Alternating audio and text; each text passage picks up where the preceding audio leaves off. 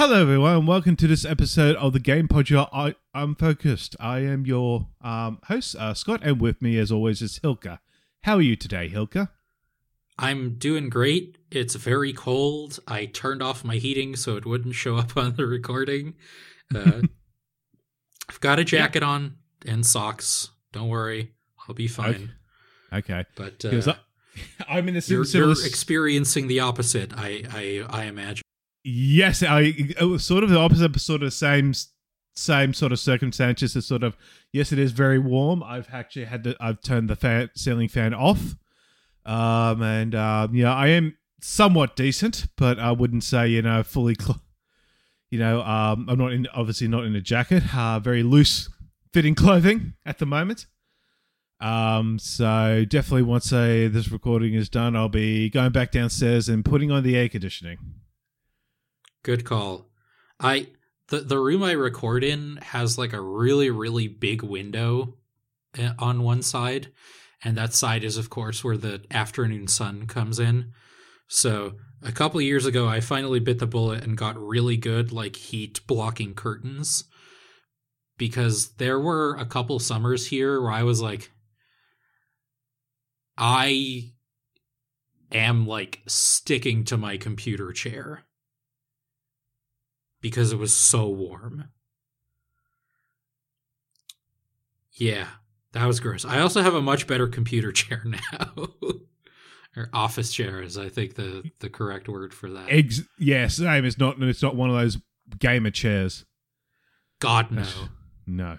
I I need lumbar support. Same here. Same here. Um, yeah, I'm. Well, with my recording, you know, it's sort of. Um, I don't have to deal with the sun because I'm actually record at the moment. Now it's um half past eight in the, in the evening where I am. So don't. Nice. Don't, don't. Although yeah, I, I've heard from someone from Perth who a couple days ago was like, it's been dark for like two hours and it's still 34 degrees outside Celsius, which is uh that that is one part of Australia I do not envy. Yeah. It's at the moment now, like I, I'm feeling the heat, but that's because I don't have the ceiling fan on. Once I actually put the ceiling fan on, it'll actually it'll it will actually cool down. But it'll there'll be a time like in the next couple of weeks where that won't be that uh, that will be an issue because it, it just it would still it's just blowing hot air around. I, I believe that's colloquially referred to as second summer. When like you, you think you, had like a couple days of oh it's actually quite nice now and then summer comes back with a vengeance like off the top rope with a steel chair and like hey gamers how do you feel about 42 degrees celsius? And everyone's like oh can we not? And australia's like no and if you go swimming, you'll encounter box jellyfish and die. Ah, you just got to make sure you you got to watch out for them. That's all. Yeah. Ah, so let's go ahead and let's talk about what we've played.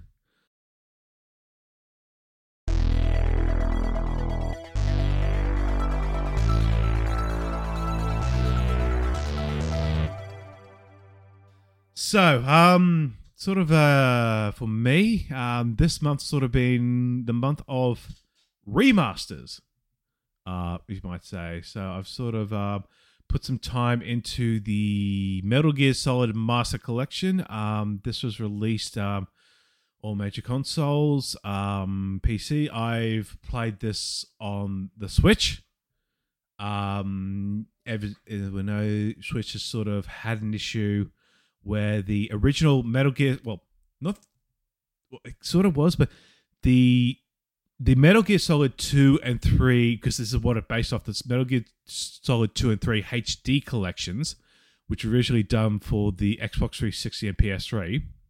Metal Gear Solid 2 and 3 were 60 frames per second. And every and for this current master collection, everywhere else, 60 frames per second, but for the Switch, they've actually capped this at um at 30 frames per second uh, for Metal Gear Solid 2 and 3. Um, That's unfortunate. It's unfortunate. It. I'm not too sure how they're going to go. Hopefully, maybe they work out how to fix this in the future. I will say I've actually been um, I've been today I've been playing um, and about to finish off uh, Metal Gear Solid Two. Um, bit odd, bit interesting with that because um, actually what I'll do I'll get into I've start I've started off um playing um I was originally going to start playing like the whole uh, Metal Gear One and Two on the because on the MSX because that's what it originally comes with. Uh, they originally with the Metal Gear Solid 3 HD collection. Uh, this one actually also includes the Nintendo, um, the original NES uh, Metal Gear game and the Metal Gear 2, I believe, Snake's Revenge, uh, which is sort I of a packet. it. Yeah. Yeah. Although I did read recently that like there's technically two Metal Gear 2s Yes. because there was one where they were like where Kojima was like I don't want to make another Metal Gear game and Konami said okay and so they made another Metal Gear game and Kojima played it and he was like I need to make more Metal Gear games because this was bad. Yes. Yes, I haven't actually. Um, I do. Rem- I haven't really played the original NES one. Uh, I do remember it's just awful. Does not play well. Um, but I, I was, So I does gonna- this collection have both of them then? Yes, it does. Uh, it's got it's got those collections. It's got a ton of um, so collectible uh, sort of like information. You know, um, storyboard art, uh, music, uh, sort of concept art, uh, even manuals is basically say you know how the Metal Solid Solid series progress. Um, so that's cool. It's sort of like it's like really into like the whole that in that aspect. It's into it's really good of a remaster, uh, like a like a collection. Uh, but the me- remastering side, um, bit of controversy because obviously with the Switch version, uh, with the Metal Gear Solid 2 and 3, but with the original game, um, they've included the original PlayStation version, um, which um, people sort of more so pine for the. Oh, it's sort of a debate. You know, do you you know the Metal Gear Solid Twin Snakes? Uh, that was released on the ga- GameCube. Uh, have you did you have you ever played that one?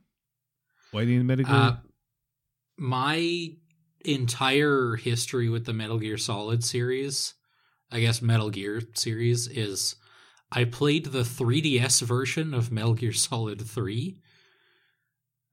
Uh, and I played Ground Zeroes. I think that's it. Uh, that's it. So I was, I, I think we we talked about this when the, these were announced at not E3. Um, at like I'm I'm really like I I have the remasters which are sold individually on Steam. Um, like on my Steam wish list, I'm definitely gonna pick them up in the near future, hopefully. But like, yeah, I'm really looking forward to seeing all the stuff I missed, and hopefully also that part two, volume two, I guess, of these remasters includes Metal Gear Solid 4, because I do not own a PlayStation 3, and if you don't own a PlayStation 3, then you can't play that game. I've actually got that on the. I haven't actually got. I, I haven't got my PS3 up and working at the moment. It's missing a hard drive, but I do have it on the on its digital store. So hopefully, it doesn't the store doesn't close down soon. Um, but I could theoretically go up and get it in again. Um, so I, I just have to buy a plane ticket to Australia, I'll, I'll look. come You know over what? to your house. Uh, What? No, we'll, we'll, we'll, we'll make it cheaper. I'll just mail, mail a PS3 to you. How's that sound? uh, I think actually, actually, I've actually got. That's a funny story. Actually, that's reminded me of a funny story because I remember it was a friend of mine um, who. That's right. There was a. I had two friends. I had a friend of mine who got a Sony TV many many years ago. They got a Sony TV, and with that, it included a PS3.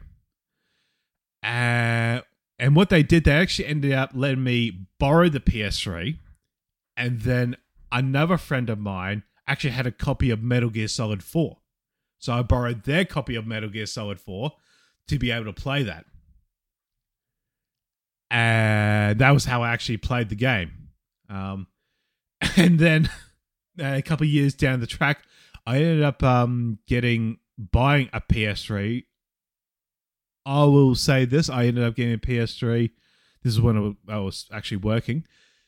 I remember paying about nine hundred dollars for it, Australian.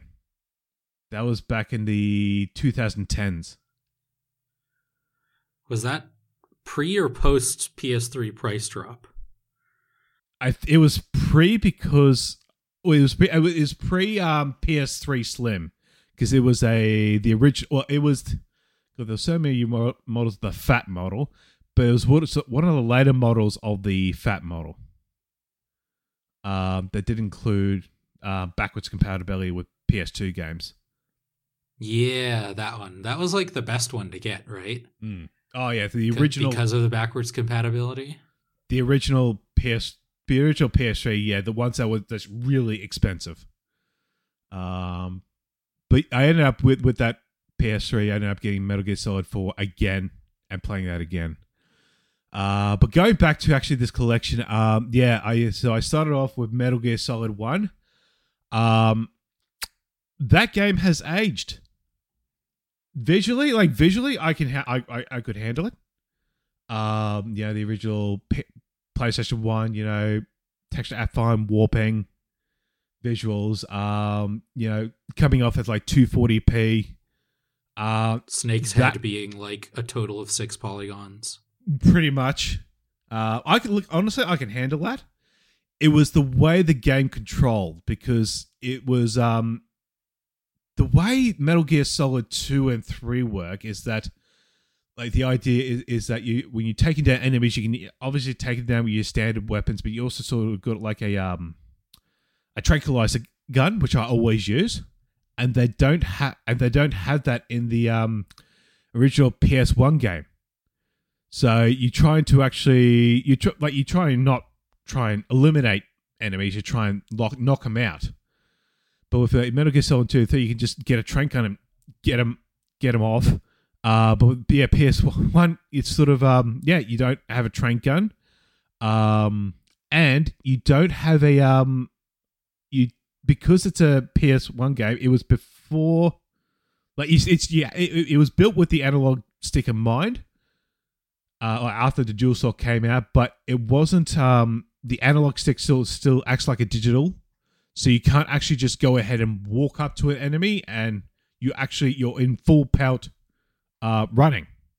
And so if you're running, if you're running, uh, enemies hear you. If you try and sneak up behind them, you have to sort of make sure they go up in an inclined wall and try and head them off there. It can get very tedious sometimes.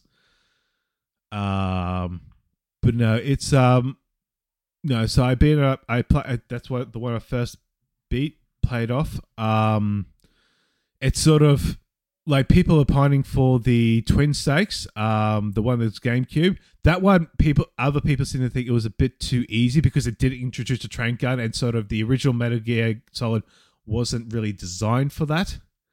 Uh, but I would look honestly if they if the if the Master Collection if the if the second collection were to come out uh, with Metal Gear Solid 4. And ho- hopefully, it may. I would love it to come up with the Twin Snakes. I don't know how they would go because that was um, Twin Snakes was uh, published by Konami and Nintendo, and developed by Silicon Knights.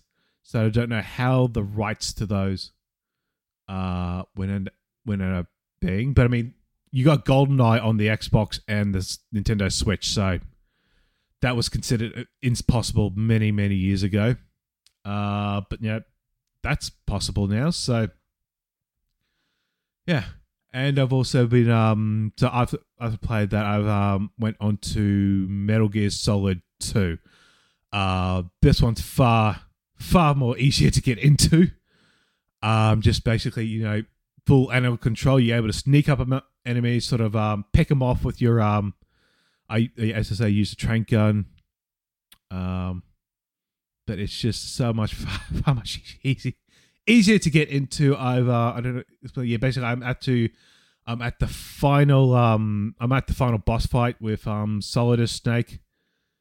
It's very uh, the the story in that is very involved. Sort of uh, sort of a parallel now to what nowadays you know with um you know what is considered truth in this internet age. Um basically going on you know digital censorship and you know how the flood of information is um you know is reducing society somehow. Um, it is interesting to look at a game like Metal Gear Solid 2 which came out on PS2 originally mm-hmm. so that would have been like what 2007 no um it would have been it was I, I I know it was before 2001. Metal Gear Solid 2 was before 2001? Yeah. Like I think it may have been two yeah, I'm thinking it's probably it may have been released on 2001. But it's, uh, it's very very early. But yeah, like okay, and in that case looking back even further, like I still had dial up in 2001. And seeing that the story of a game from like 2001 would already be so frustratingly current in 2023 yeah is uh it is very interesting and it does show a certain amount of foresight from Kojima and I assume the rest of the writing team. I don't know how many writers it had, but like that that is one of the scariest things I can I think you can experience when you write a science fiction story is cuz especially in science fiction when you're creating problems, you know, the problem you have to the main characters have to solve, you come up with these like wildly awful things that are expansions of what currently happens. And then those things start coming true. that's that's got to be one of the worst feelings.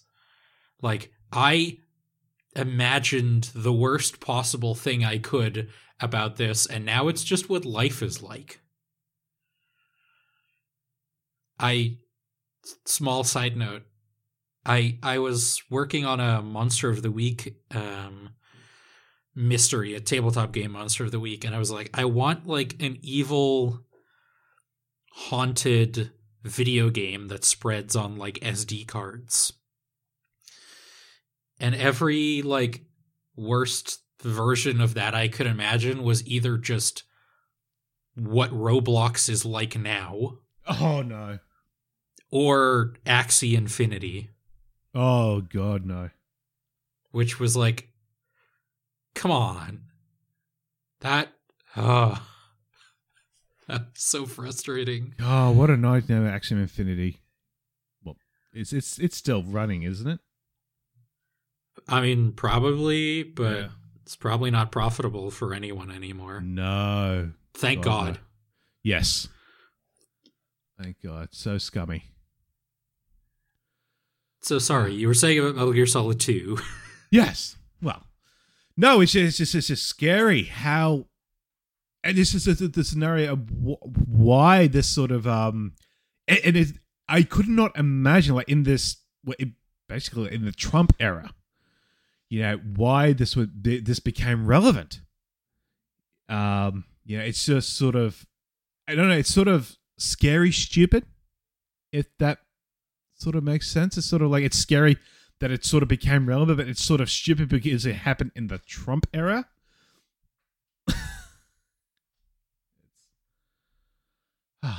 but no, it's um, yeah, um, but no, it plays it. Look, honestly, I was playing it, so I've bit, nearly beaten it. Um, it's um, runs runs fairly well. It's it's even it's got some instances where it does run at sixty frames per second, but I dare say that's probably just because of um the game logic, how that operates within those certain scenes. Uh, but most of the time, it's just going to be um, 30 frames per second. were there any other technical issues? Because I did read some reviews, and especially on the technical side, they were not super happy all the time. Is it just the frame rate? For me, like the the, the, the, the, the one major issue I had with the Metal Gear Solid One was the input latency. Uh, you can notice it like even with the 30 frames 30 FPS on Metal Gear Solid 2, the, the input latency was way down. But I don't know with the Metal Gear Solid 1 if it's because of the collection, if the emulation is not up to par, or if that's actually what it was back in the original PlayStation. It's sort of you just can't really fathom it. And there's also another weird instance where if you get the because I'm in Australia, so I would when I'm downloading, it's basically it's the European sort of version, and the way that is is that if you play the game as is, like just select selected, uh, it'll play it at the PAL version, which then goes from 30 frames per second down to 25 sp- frames per second. But modern displays don't do 20 like 50 hertz. So it's sort of running at 25 frames per second in a 60 hertz sort of capsule. And it just you get all problems with that. But apparently, what you got to do, you've actually got to download the North American and Japanese language packs, and that'll enable you to play the North American version. So I don't know what they were thinking there. Do do you have to like play it in Japanese to get that, or will will just having them downloaded suffice? Just having them downloaded will, will suffice. I I assume this is just one of those things that like I mean, it is Konami, so we don't know for sure. There's a lot going on in that company and not a lot of it good. Um allegedly. Uh but this could be one of those things that they tried to figure out and were like I don't they just couldn't, you know? It does remind me of classic Bethesda antics that I read about a while ago. Um, you uh, you've played Fallout Three, of course, once or twice, I imagine. Uh, so the Steam version of Fallout Three, you know, you just download the game. You have different language options. It functions like a video game that you would expect it to the Windows Store version of Fallout 3 is gigantic. Like, it's such a massive download. Because when you buy it from the Windows Store and download it, you're actually downloading the game like five times. One time for each different language the game is in. I don't know if this is still the case, but it was last time I checked a while ago. And and like how how do you not just have the same file structure you had for the Steam version? I don't know. I'm like the the, software side of of development is something that I know little to nothing about. So it is possible that this is one of those issues that's way more complicated than I think it is. But it is funny that this kind of stuff keeps ha- keeps happening to Bethesda. I do know with the Metal the Metal Gear Solid one, I do know like they like to. There was the original Japanese version, and then there was the like a North American version, which included some extra things, and then the um the Jap. Then they did a re-release of the Japanese version to include those North American editions, and then they released it in the PAL territory, which included even more. And then the Japanese and North American versions get all the stuff from the the PAL version. I do know they do like to do it that way. Uh, so that's probably why they've ended up just doing it like this. But it is still somewhat annoying. but yes, um, so what I'll do, I'll, I'll after this, I'll probably end up finishing Metal Gear Solid 2 and um, yeah, get straight on to Metal Gear Solid 3. The one that many people consider to be the best one, right? Yes. Yes, especially this um, HD collection one. Uh, I actually ended up, I did end up doing the um, the 3DS one as well. I quite like that, especially with the 3D on. Yeah, it was super cool, and I liked Mm. the. uh Apparently, the like face paint mechanic was like new for the 3DS one. The I think that the, the face paint mechanic uh it was in the original um Metal Gear 3, but I think with the 3DS one it's used the camera so you can make your own. Oh yeah, that was it. Yeah, you could. That was wild. Obviously, they they, they can't put that in the Switch version, but uh, Mm. Yeah, well, this is the this is the the 3D HD collection, so you know, bare minimum. I w- I shouldn't say bare minimum, um, but you know, no additions to it. Yeah. Well then, um, speaking of potentially spooky things, um, you've been playing some Ghostwire Tokyo. How's that going for you? I I have, and I wanted to tell a little story about this game. Um, so I like it's on Game Pass. That's how I downloaded it um, onto my Xbox, and I downloaded it like ages ago, and it's sort of just been sitting on my hard drive for a while. Uh, but I downloaded it ages ago, pretty much like right after I signed up for Game Pass. So it's been months. Um, and I was like, ooh, I recognize this box art. I guess it's a thumbnail on the digital store. Uh, I've heard this game is really, really good. I can't wait to play it. And then I started playing some other things. And then I was finally like, okay, well, I've recently finished a different game. I'll start playing Ghostwire Tokyo. Incidentally, it was like literally Halloween night that I started playing it. So the opening section where you're in a hospital and fighting the enemies for the first time. Primo um primo time to do that. Um the problem is I got this game confused with something else. Yeah, when I started playing it, I was like, huh, this is very different than how I remember people talking about this game. Turns out I was thinking about Neon White. Like, I just saw the, like, Japanese white mask and was like, ah, yes, this must be the same video game. There's no way to check that and verify it for sure. I'm just going to take it on faith that my memory is reliable, which is something that I should stop doing because it rarely is. But yeah, so after the discovery of, huh, this isn't a like really colorful speedrunning kind of game. I'm gonna I'm not gonna lie, this game is actually like really fun still. Uh I did read some reviews after I started playing it to be like, huh, why isn't this game like I thought it would be? I do agree with some of the reviews and that the combat is a little repetitive, but there's enough in the story and the setting to keep me going. So, have you played this game at all? So, the, the broad strokes of it is the protagonist is like on his way to the hospital because his sister is sick and then suddenly a fog drifts into Tokyo and pretty much everybody just disappears like their bodies disappear they get turned into souls and their souls start being collected by they're called visitors um they're just like faceless people in suits carrying umbrellas. Think like a combination between like Slender Man and the Silence from Doctor Who. Um, but yeah.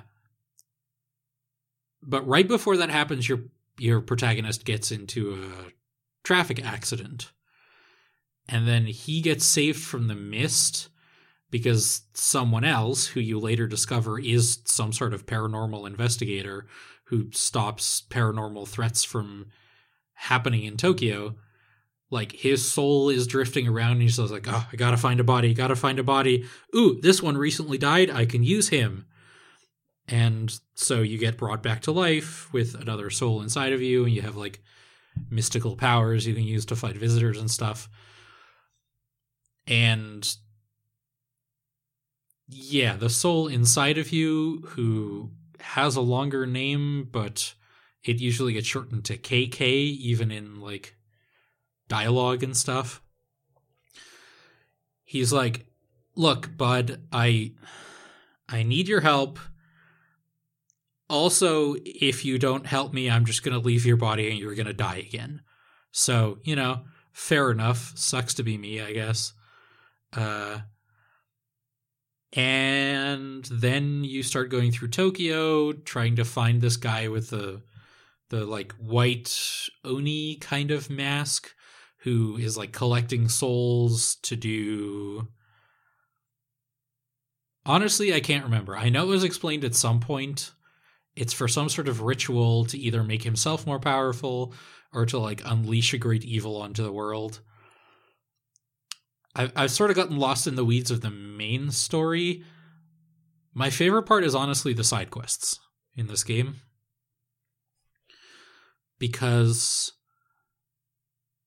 you encounter like just loose souls of people who died recently but haven't been collected yet for the ritual and they will be talking about one of the last things they saw when they died before they died and then you like go into your house their house and solve the problem that they had. And it usually involves someone else doing something awful to them or some sort of yokai japanese spirits. And the little like vignettes of people's lives that you get in that and you can and they do some like really fun and creative things with level design inside those mini areas those are my favorite parts of the game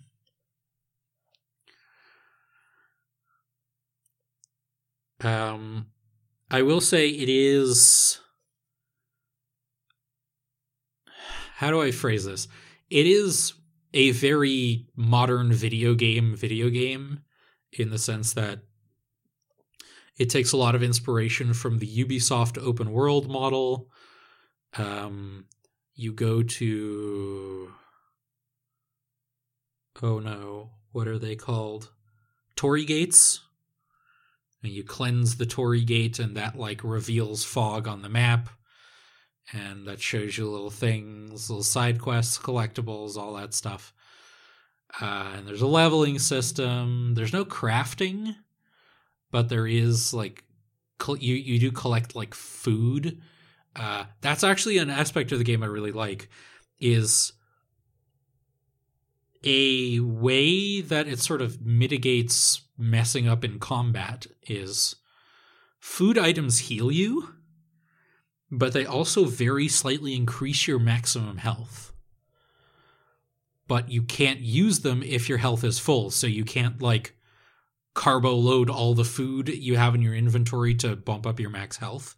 So every time after you get out of a fight and you've taken some damage, you'll eat, heal yourself, get a little more maximum health. I do like that as a mechanic. I mentioned earlier that I that I really like Monster of the Week, a tabletop RPG, which is like a an urban fantasy setting like think Buffy the Vampire Slayer, Supernatural, that kind of thing. And this game is very much in that genre. And I'm a real sucker for that genre. Like, I have watched some absolute garbage TV shows just because they're urban fantasy and I wanted to try them. Uh, I think the worst ones I've watched were Lost Girl and once Upon a Time?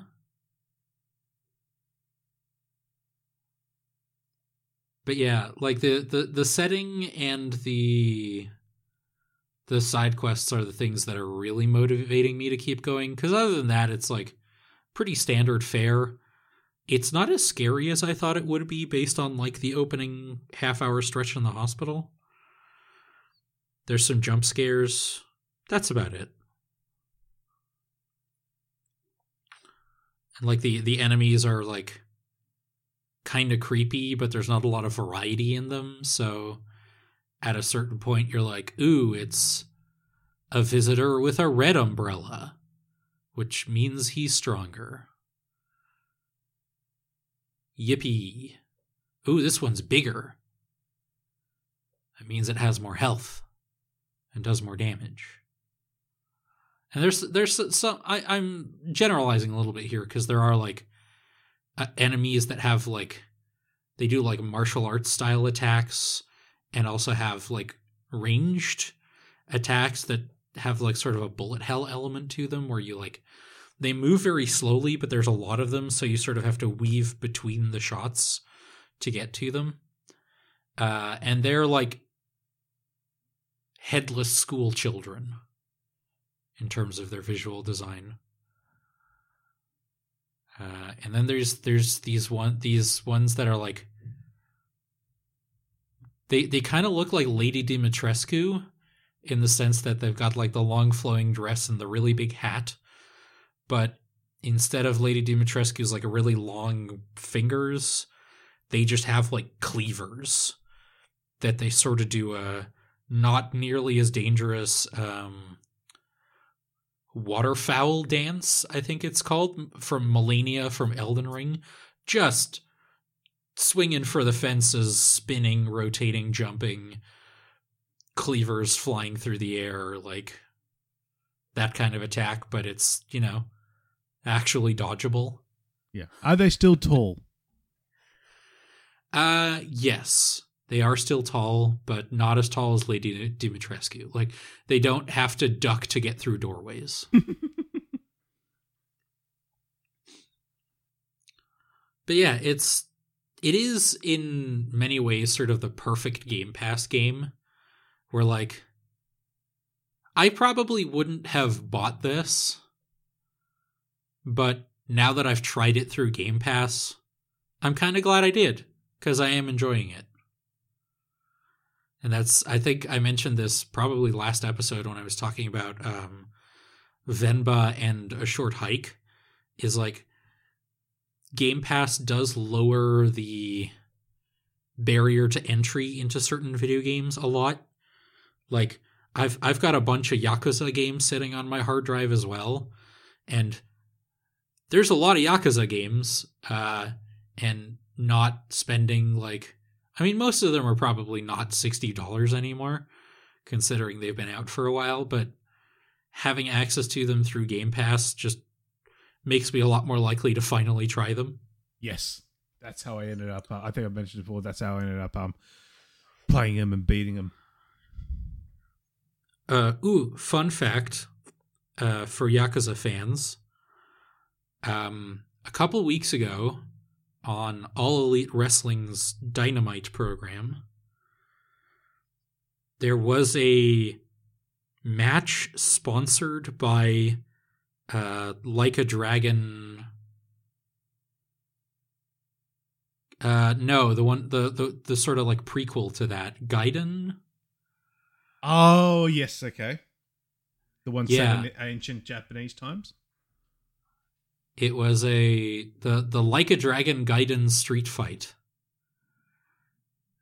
Uh, and they had like a lot of like decorations that made it look like a you know a Japanese street. And so they threw things at each other there and Kota Ibushi got on a bicycle um, and grabbed a pipe and hit someone with it while riding the bicycle. Kota Ibushi is an absolute madman, but in like the best way possible. You got you got if you like you said, you got to have someone throwing a bike.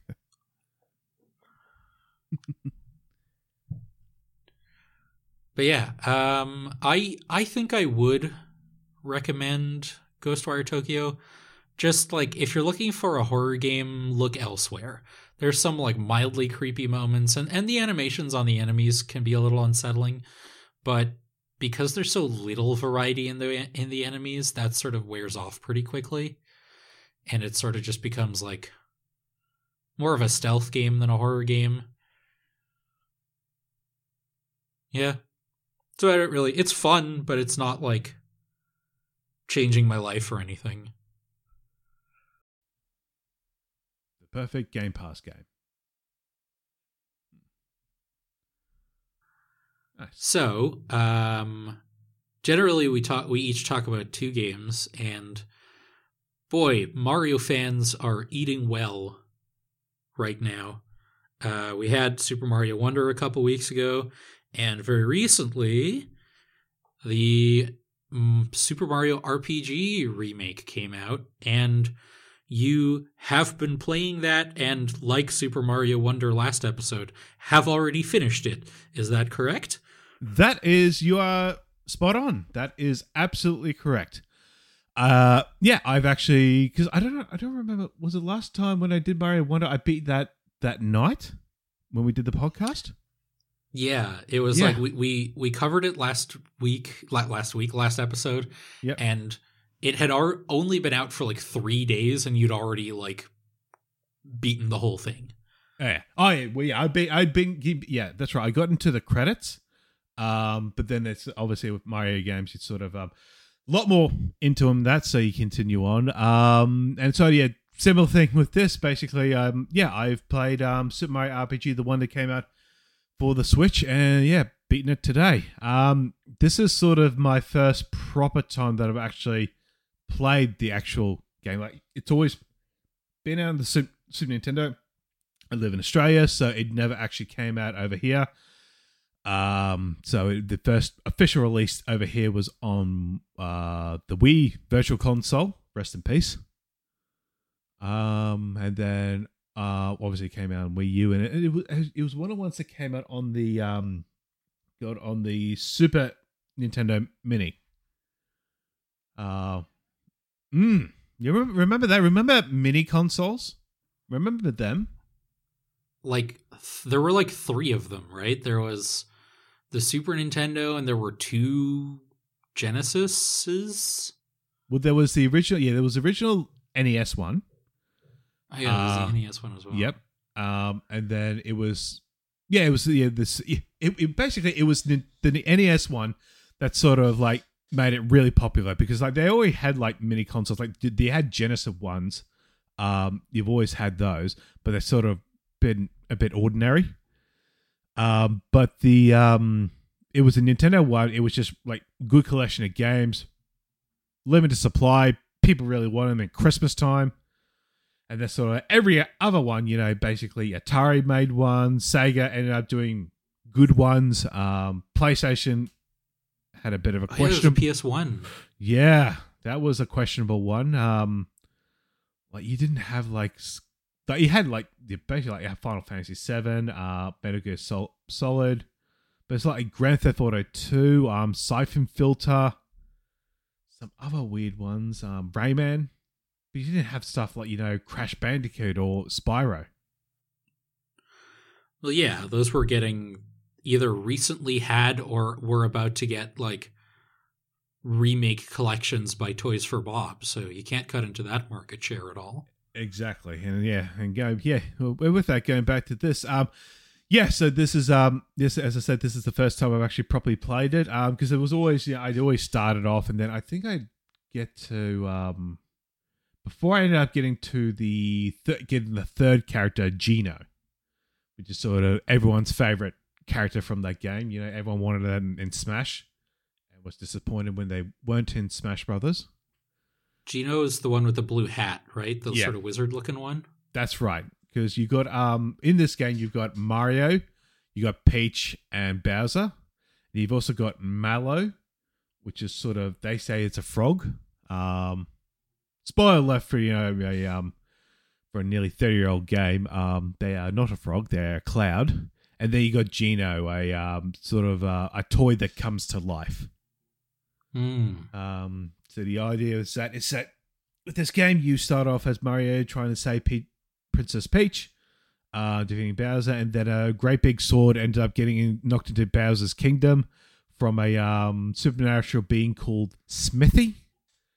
Um, and you start your be- start your adventure. Um, this is I didn't realize that I, until I've actually beaten it today. Uh, very much a no, basically uh, baby's first RPG.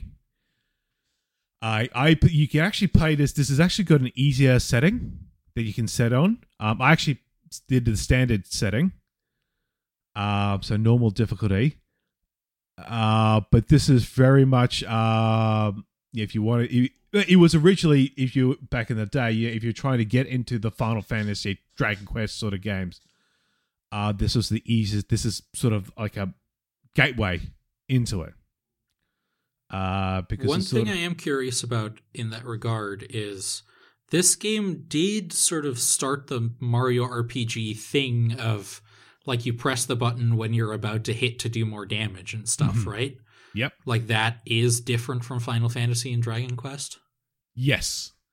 Because the fact that with those games, it's sort of you just go ahead and attack and sort of let like fate sort it out. Whereas with this game, it's sort of um, like if you got a um, you start off with Mario, if you got you got a punch attack, and so the way this remake actually works is that when you actually go ahead and like you, you start off the attack, and then when you go ahead and about to attack him, uh, it'll have a like, little exclamation point indicator to say, okay, this is when you press it, and then once you press it, that'll sort of um, it'll it'll do two things. In the original game, it'll just like give it like an extra, like a couple more attacks, just so you can get more um, damage done. And in this remake, if you actually get it really tight, um, it actually um, spills over into other characters. So, sort of like an area of effect attack, effectively. Oh, that's cool. Yeah. So this is a new thing that's actually started off within the game, um, with this remake, and with that, what this game does is that it'll it'll have that exclamation point, but then once you start getting used to it, it'll stop it. So it's like okay, it, it knows you. Okay, you understand where that when you're supposed to attack. Okay, now you basically take off the training wheels. But if you end up flubbing it uh, a few times, it'll actually reintroduce that exclamation point just to say, okay, this is where you're supposed to basically okay, you, you mucked it up a few times. This is how you you're supposed to do it. So it's sort of it doesn't go away. It sort of lets you know if you if you do it really well, it trusts you. But then if you sort of flub it up, it shows you again. Uh, that also works uh, with the defensive side. Um, so if you can um, with this game, you sort of uh, if you do it at the timing right, you can actually negate the attack. It's not a sort of like you know you don't actually just get a reduced attack; you actually negate it. Nice. Uh, yeah. Uh, and um, a new mechanic with the actual uh, remake is you've got a um, you sort of got a meter that goes up to hundred percent, and what that does, initially, um, initially when it gets to hundred percent, um, when you haven't got the three char- three characters on screen, it'll have like a toe that does like a random like like question block. So you know, mushroom or flower, um, how those items work in the game. Uh, like, like mushrooms are like your health. Uh, flowers actually like your um, so your ma- your mana. yeah. Uh, but then once you actually start getting like when you actually get three characters, you can do a triple attack. So you'll um like you can get like um Mario, Mallow, and Geno. They do like a one focused um they do one focused single attack on a character. But then if you have like uh Mario, Geno, and Bowser, it's sort of a lower attack, but it's sort of an area of effect attack and you can get different combinations depending on who you've actually got in your party. You always have to have um, Mario in your party, but you can change up the other two characters, um, which is cool. It's just a sort of a new addition they had. Um, another new addition which they had to make it sort of a bit more put, put a bit more edge is that every so often you'll get a um, a souped up enemy that you fight within your regular enemies they're just ta- they're tougher to take down and they attack more. Uh, but they end up um, giving you a special what's called a frog coin, which is sort of a special currency you use on a certain place to get unique items. Um, so they introduced that because I believe in the original game you could get these frog coins, you know, sort of here and there within the within the world, like in secret treasure chests. But in this game, this remake, you actually you can actually earn them uh, by just going around and you know finding enemies. That's one thing I did find with that. It's sort of once you get into the, you can get into a rhythm with it. Because you al- you always find with RPGs it's sort of like okay, you like here if I'm going from here to there, you know I've got this big long space. You know I've got to attack all these enemies. Yeah, I'm sort of whittling down my health and then using like some my mana to increase my health back up. and sort of like continually going down, like sort of leveling up, trying to grind um, but sort of you know, having to use the resources. But we you, you can sort of get into a grind, like in a, into a sort of a a focus on this game, where sort of like you can make sure you you're doing the right attacks, like you you you're hitting it at the right time, and you can sort of like getting the most powerful attacks and defending yourself defending yourself. Um, so yeah, that's that's um I really do like those those, those additions. Um, I wasn't really a fan. People go on, you know, there were like the because this the original Super Nintendo visuals uh you know sort of mimic um you know Donkey Kong Country with the sort of 3D yeah 3D CG style. Um but it was sort of I, I felt like a bit more like obviously Donkey Kong Country that it was sort of a bit plastic but it's sort of like it's had like a really good fl- flow of movement. Whereas yeah I didn't really feel that with the original um Mario RPG but this remake, you know, it's sort of um, it tries to be that whole sort of you know chibi 3D style, and I felt it felt worked really well. You can get some um, you know, some absolutely stunning visuals with the lighting, um, the color depth, um, sort of the animations they they do. Like it still has like the whole basic animation using running around and sort of like when a character's telling the story, they you know, they're just moving their hands up and down, you know, running around quickly in the spot and then like sort of like changing to other characters to tell a story. They still have that. That hasn't really changed. Uh, they do introduce um some CG movie movies like if you are certain character like you, you can notice it with the video quality. Like we're actually doing the special attacks with the triple attack. It'll be it'll be like a whole um CG movie. Uh, looks really good. Um, but yeah, it's a CG CG movie. Uh, yeah, sound design really good. Really like the, really like the um how they redid the songs. Although you can select the original um, the original soundtrack, which is good. Uh, I didn't. Can you also select original visuals? No, no. You still you you yeah. You still have to have those visuals. I I would imagine that'd be a bit too much to actually put in. I would think. Yeah. Um, but no, I um yeah, I'm glad I did it. It's very yeah, very short. Like I would probably say about eleven hours. Like I know, yeah, like I know, like I know RPGs are these big epic things that go on, but I would sort of like sort of a shorter RPG, sort of like somewhere like the like thirty hours maybe or something. Uh, maybe lower, but I was just like eleven. I, I'm not complaining. Like money well spent. I think it's a top top top game. Uh, but just yeah, just really just like oh okay, that's um yeah, I didn't really. I only only died a, a couple of times throughout the whole thing. If I may make a recommendation, if you're looking for like a not like 80 hour RPG, but like longer than uh, Super Mario RPG, have you ever played Sea of Stars? No, but I've heard I've heard whispers of it.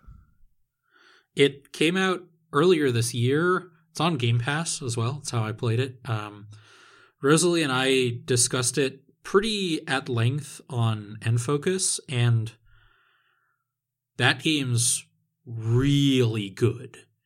And it takes a lot of design sensibilities that were sort of started with Super Mario RPG in the sense that, like, you collect characters over the course of the, the game and you can swap them out because um, there are only three slots in your party, but you can have, I think, up to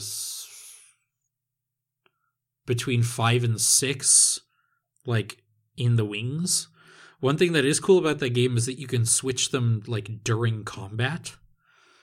Uh, but yeah, it also does the like timed button press combat thing, and like the original Super Mario RPG, it also has phenomenally gorgeous like pixel art. But yeah, if if I I guess what sort of where I'm going with this is obviously it's good that this game is accessible to more people, but in this day and age where that kind of game can be made by studios with lower budgets than Nintendo's, do you think it's still like relevant? Mario like this specific game? Mario RPG. Mario RPG. Look, honestly, yes. Like, uh, I would say I enjoy. I would probably enjoy the Paper Mario series more. I think they did.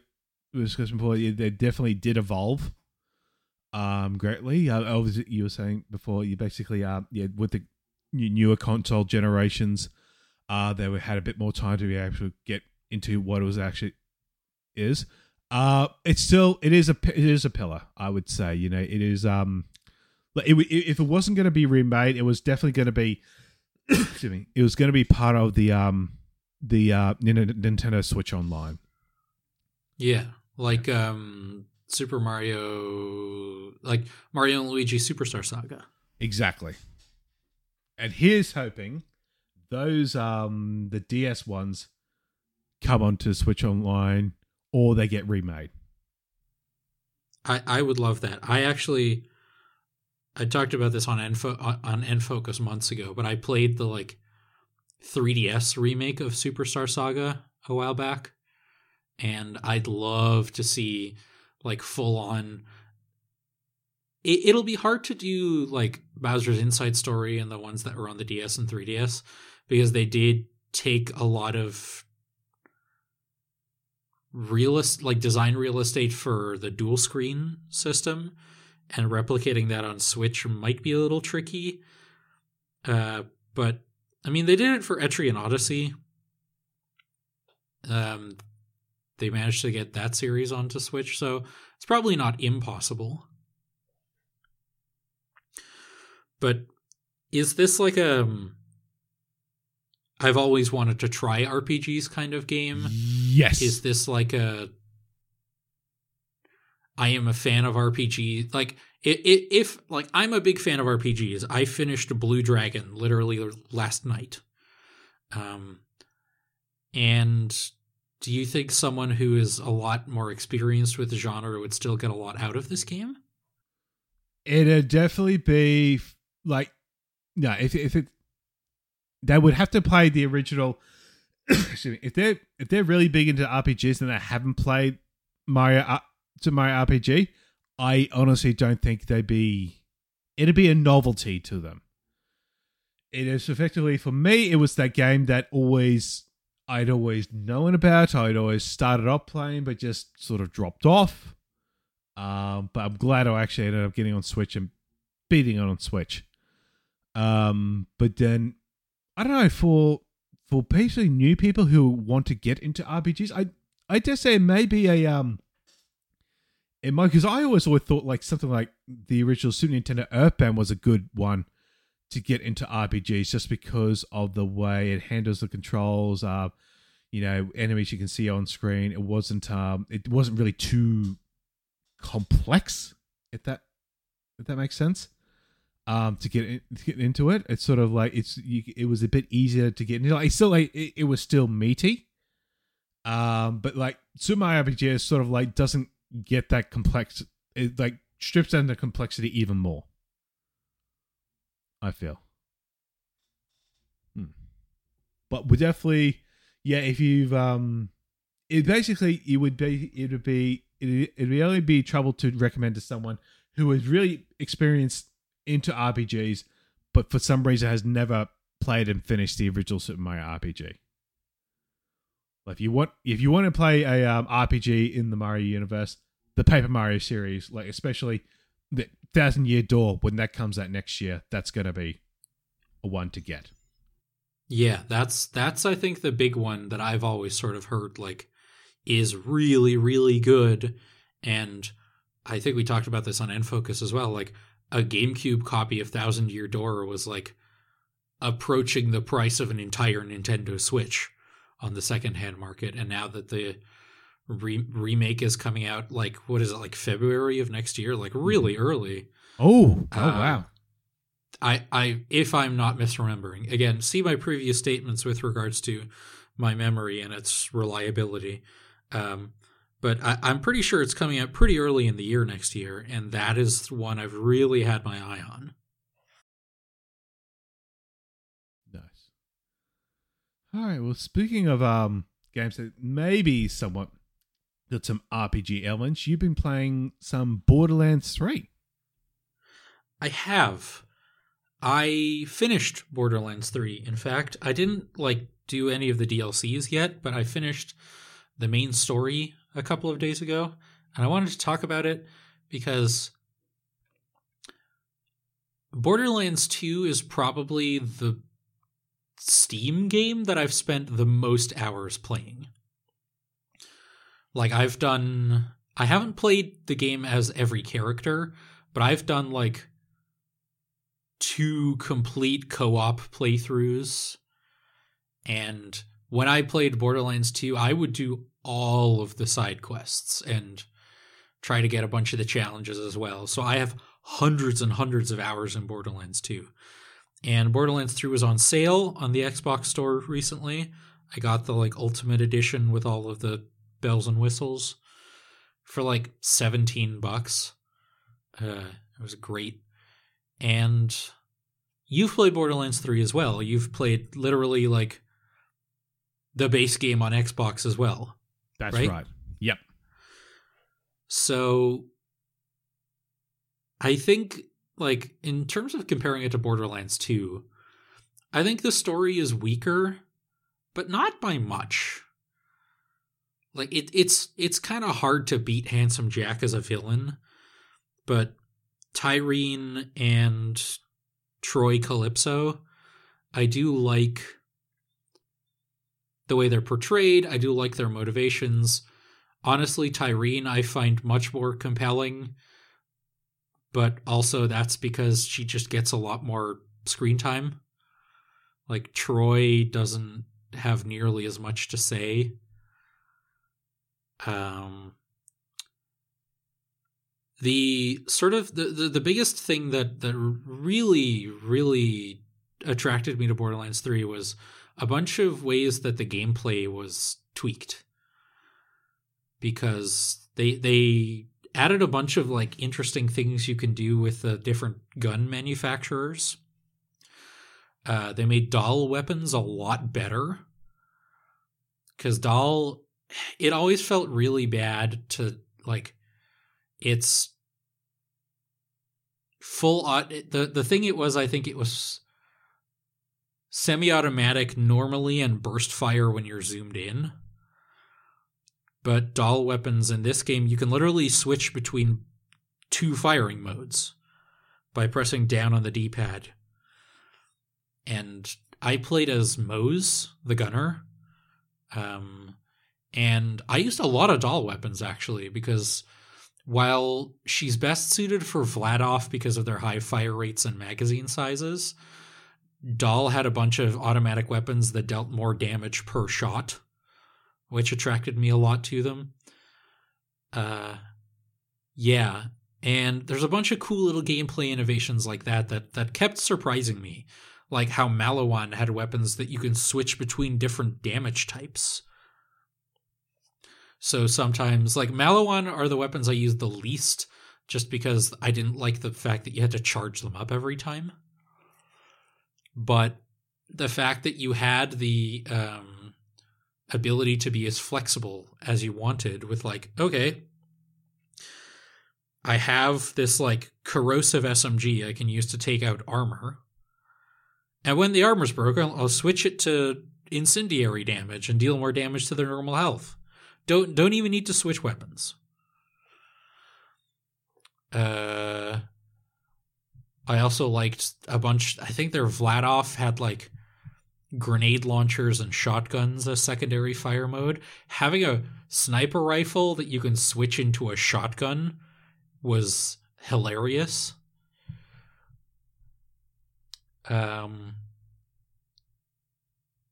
yeah, so there were little gameplay innovations like that. Tediore has like weapon shields, like when you're aiming down sights of the weapon, it'll project a little shield that will give you even more protection because it'll absorb the damage before your normal shield. Uh, I never really used COV weapons that often, partially because I misinterpreted the way they worked. Uh, because they replace Bandit and you never reload them. You just fire until they either overheat or break.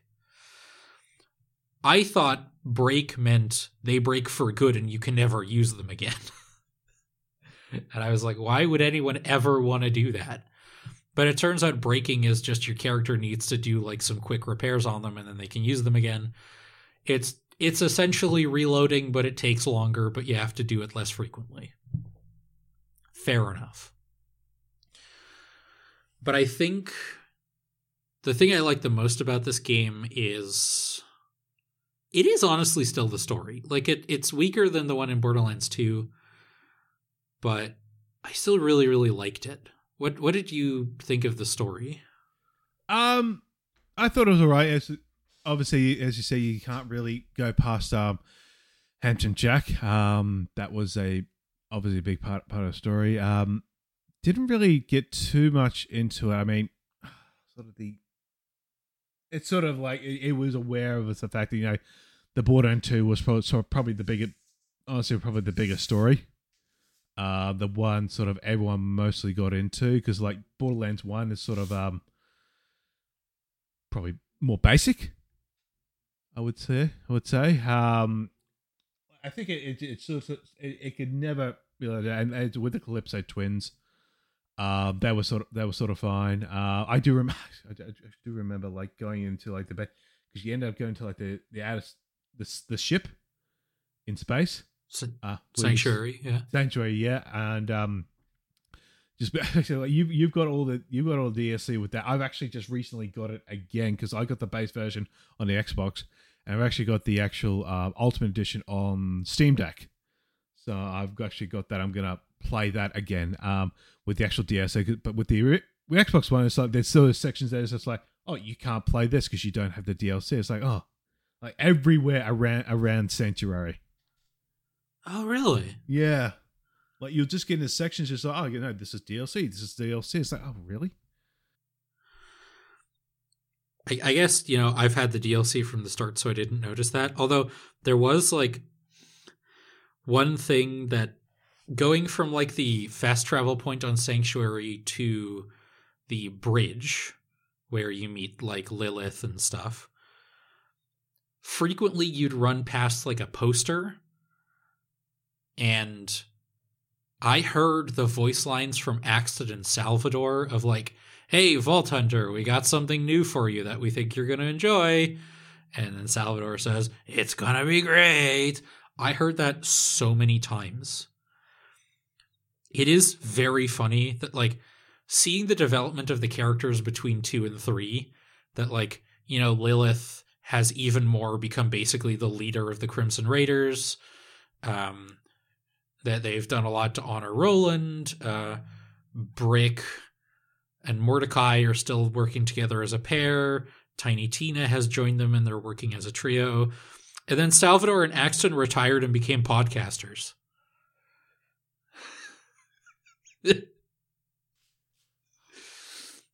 I remember. Just uh, yeah. I think it was the first time I played Borderlands 2. I played as Zero. Zero's really fun. Yes. Um, I have played two as Axton, Salvador, and Zero. Yeah. I never I, played Maya. Mm, or Krieg. I never played Krieg. And I think there was another one in there as well that I also never played. Did you ever play the pre sequel? Yes. Yes, I did. How did how did you, as a fellow Australian, um, uh, yeah. like the extremely look blatant it's, like stereotypes? You can. It was it was easy to take them the stereotypes because I believe they actually had Australian uh, voice actors doing them. They did, yeah, and it, it was straight up developed in Australia as well. That's it. But you do have to like dumb it down a bit for the um the casual audience, shall we say? You do, you do, you do. But the sort of you, you did get sort of the humor. It was, it was just, it was just that it was not some sort of, a, it was not like an American just doing, you know, you know, Aussie accent. Yeah. Um, I'm from Perth. Throw another shrimp on the barbie. We call them prawns. I I think the worst offender when it comes to Australian stereotypes is Ty the Tasmanian tiger. okay, I haven't heard them. Oh, um, oh no, sorry, sorry. sorry. Uh, uh, oh, the Tasmanian tiger, the Looney Tunes one. No. no, it's a video game series Oh, where you no- play as a the the guy with the boomerangs. Yeah, no, no, no, I know what you're talking about. Yeah. Uh, oh, you ripper, Ah. Struth. Stone the crows. Anyway, uh, back to Borderlands. Um, Borderlands. I honestly, I think pre-sequel is my favorite Borderlands game. Hmm. Like Borderlands Two is very cool and the story is very good, but especially on repeated playthroughs, it does get a bit long. Oh, it's. It seems like um, yeah, Borderland pre-sequel sort of could have been probably its own DLC, probably DLC on Borderlands Two. Um, I'm glad they made it like its own game. Sort of, sort of, yeah, much more shorter, to the point game. And I think pre-sequel is also the funniest one. Like Borderlands 2 has a lot of jokes that were funny the first time, but I did didn't really elicit much of a response on repeated playthroughs. But pre-sequel, I've done like one solo playthrough, one co-op playthrough that went into like true Vault Hunter mode as well, so technically three playthroughs and I started another co-op playthrough with someone else. And that game is still funny. But I, I think the biggest problem that Borderlands 3 had, A, I didn't laugh at most of the jokes. And B, it was too chatty. Like Borderlands games have always been a little chatty in the sense that like there's people on your comms while you're doing quests and stuff. But in three, the thing that bothered me most, especially early on, was like I would be actively fighting enemies that I had to for a side quest. And then someone would just show up on comms complaining that I haven't finished their side quest yet, while I'm actively in the middle of doing their side quest. And it was a little distracting. Vaughn is a big offender in that regard. Claptrap, of course. Um, but there there were a couple others where I'm like, yeah, I I know, I'm busy. I'm I'm literally doing the thing. Stop talking. I am shooting so many people, and I I know you want your coffee. There was that one quest about coffee on Eden Six that I quite liked, but just like, I know you're you can't wait to get your caffeine fix. You're in a war. You haven't had it in a while. I respect that. I am being shot at by Maliwan mechs. This may not be the best time.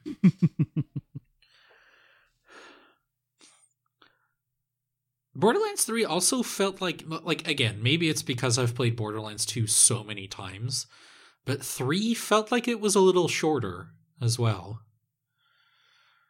Um but I really liked the the variety in areas. Like you go th- to different planets.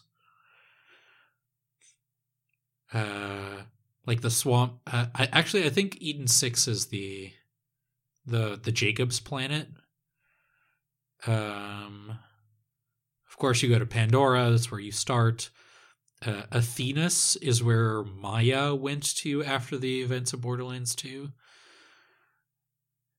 And then there's the one with where you fight against Maliwan and you're helping at the Atlas Corporation that I forget the name of. But I really like that that it allowed them to not only change up the visual design of a lot of the levels, but also have a lot more enemy variety. Because every planet has its own indigenous wildlife. Not everyone has skags. Uh, so the, on the Jacobs planet, there were those monkeys, the the kind of monkey things. There were straight up dinosaurs. I guess they're saurians technically, but like they were dinosaurs. Come on. And I, I like that it made the fights feel a lot more have a lot more variety. Um so and also there is a difference between the bandits that are now part of the Children of the Vault and how you approach them and like Maliwan troops because they have access to technology. So there's ones that have like short range teleports. Uh, there's ones with like jump packs. And that made for a lot more interesting fights. So in that regard, like the gameplay was carrying Borderlands 3, 3 a lot more than it was in Borderlands 2, but Borderlands 2 had a stronger story to carry it through. I haven't touched any of the DLCs. I played one of the Krieg ones ones a little bit, I, I have to say. Uh, and then I got to a fight that I died at like four times and was like, come back to this later. But Borderlands 3 is. It's very good. And I'm kind of surprised at how much I enjoyed it, considering when it came out, the reviews weren't that positive. They were like, you know, it's good, but it's not special. And it isn't, to be clear, but it's a lot better than I was expecting. I wonder how that uh, Borderlands movie is going to turn out. Hard to say. Eli Roth has uh, had some stinkers in his filmography. The cast's pretty good. I'm genuinely surprised it did actually get made because I know they've they've been like threatening us with a Borderlands movie for ages. And we recently got like a trailer or something, right? Or just like cast announcements finally. I think so, yeah. Maybe this will be the one to break the curse of video game movies being not very good. Uh, Probably not, though. no, I mean, I quite enjoyed the Mario movie. I haven't seen it, I confess. I would, re- I would recommend that one. I my favorite video game movie is Mortal Kombat, like the Yeah. new one. Oh, okay, yeah. That one was like everything you want from a Mortal Kombat movie, which is really stupid lore, uh, really good fight scenes, uh, and some absolutely wild gore effects and kills. That's all you need. It's it's a perfect Mortal Kombat movie. I tell you what, perfect casting with Kano in that movie, Josh Law- Lawson. Yeah, Oh, I love Kano. yeah. Uh, here's a hot tip uh, for those of you who um, listened to N Focus. You will have already heard me say this, but don't waste your time with Monster Hunter. The Paul W. S. Anderson Monster Hunter movie, Oh, yes. like the Monster Hunter parts of it were all like super accurate. Hmm. You know, the Diablos looks and sounds like a Diablos, and it behaves like a Diablos. Hmm. The the dual blades look like dual blades straight out of the video game. Hmm. There's like the Meowscular Chef looks like the Meowscular Chef in Monster Hunter World. but the movie sucks. like it sucks. Which is unfortunate because like I like Monster Hunter and I like bad movies, but this one was bad enough that it wasn't even fun. Like there were large stretches of it that were just very boring. So that's unfortunate. But hey, uh, maybe that Legend of Zelda movie that Nintendo recently announced will be good. Yeah. Probably not, though. the one that's being developed. Is it being developed by Sony Pictures? Yes. There you go. It'll be, yeah, Nintendo Zelda movie out on the PlayStation Store.